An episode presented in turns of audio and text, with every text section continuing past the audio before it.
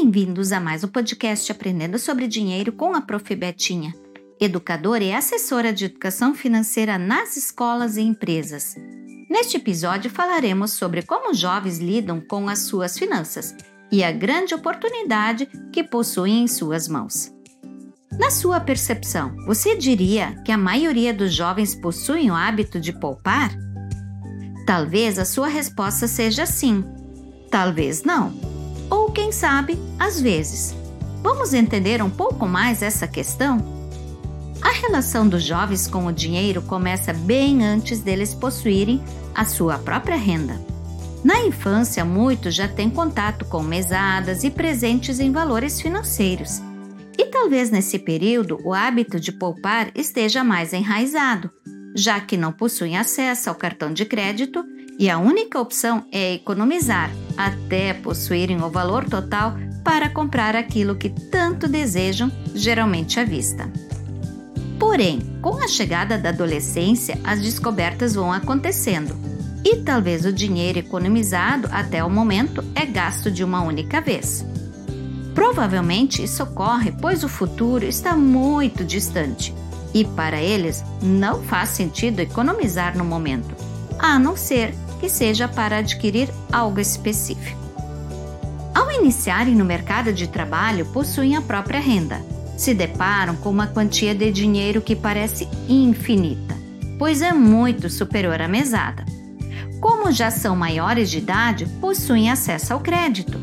E é nesse ponto que precisam ter muita atenção, para não caírem na armadilha de continuar a gastar a mesma quantia que recebe, ou pior, gastar mais do que recebe.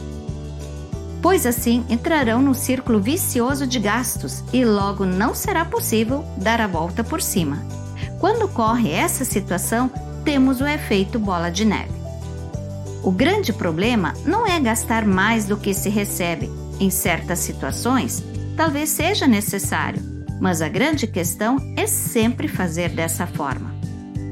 Você já deve ter ouvido falar na seguinte ordem: fazer dinheiro, gastar e economizar o excedente. Porém, essa não é a melhor forma de lidar com o dinheiro, pois muitas vezes, no final de contas, não sobra nada para economizar. Porém, existe um método muito mais eficaz, que consiste na sequência: fazer dinheiro, economizar guardando um valor e só então gastar. Desse modo, garante que uma parte sempre será economizada assim que receber a sua renda. A grande oportunidade dos jovens é conseguir economizar uma boa quantia, enquanto ainda não possuem contas fixas e custos altos.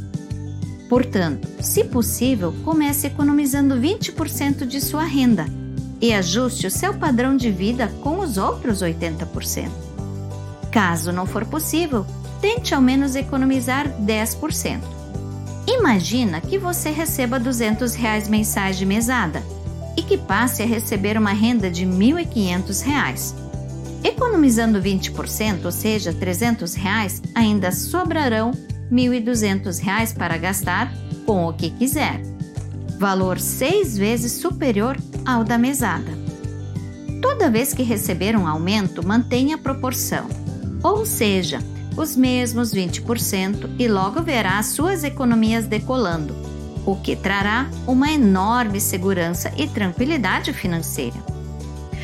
Outro detalhe super importante está relacionado à antecipação de sonhos.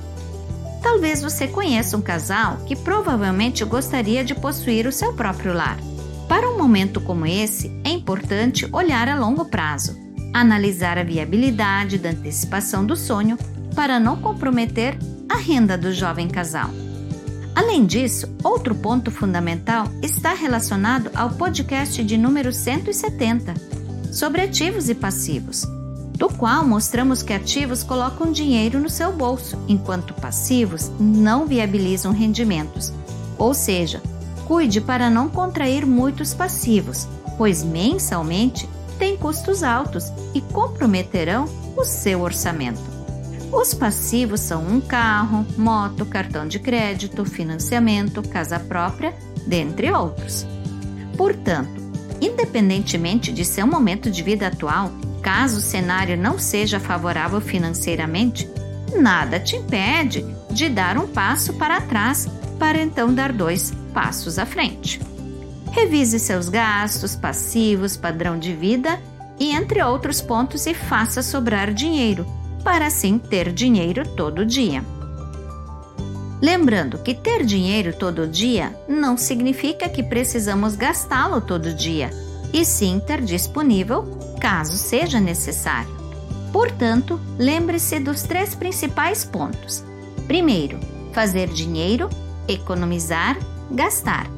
Essa gestão vai te fazer gastar menos do que recebe e acumular reservas, ponto-chave para o sucesso financeiro.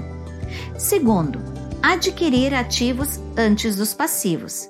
Isso te ajudará a aumentar a sua renda, fazendo com que não dependa da sorte, e sim o conhecimento. Comece a jogar ao seu favor. Terceiro, abrir mão da gratificação imediata. Significa resistir aos impulsos, principalmente aqueles de alto impacto financeiro, como antecipação de sonhos. Tenha um pouco mais de paciência e logo poderá desfrutar de um conforto ainda maior.